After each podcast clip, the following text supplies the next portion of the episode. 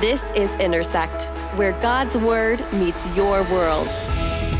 It's God's love that brings to the surface where we're out of joint, where we're out of line, and helps us make necessary corrections.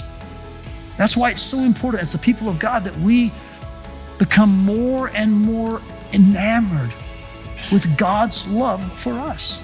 Classism, sexism, racism, ways to categorize people and, and say, well, you're worth this because you are like this or you're in that group or that category.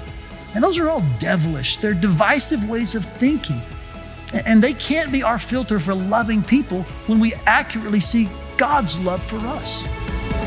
To get more content from First Family Church, visit firstfamily.church/resources.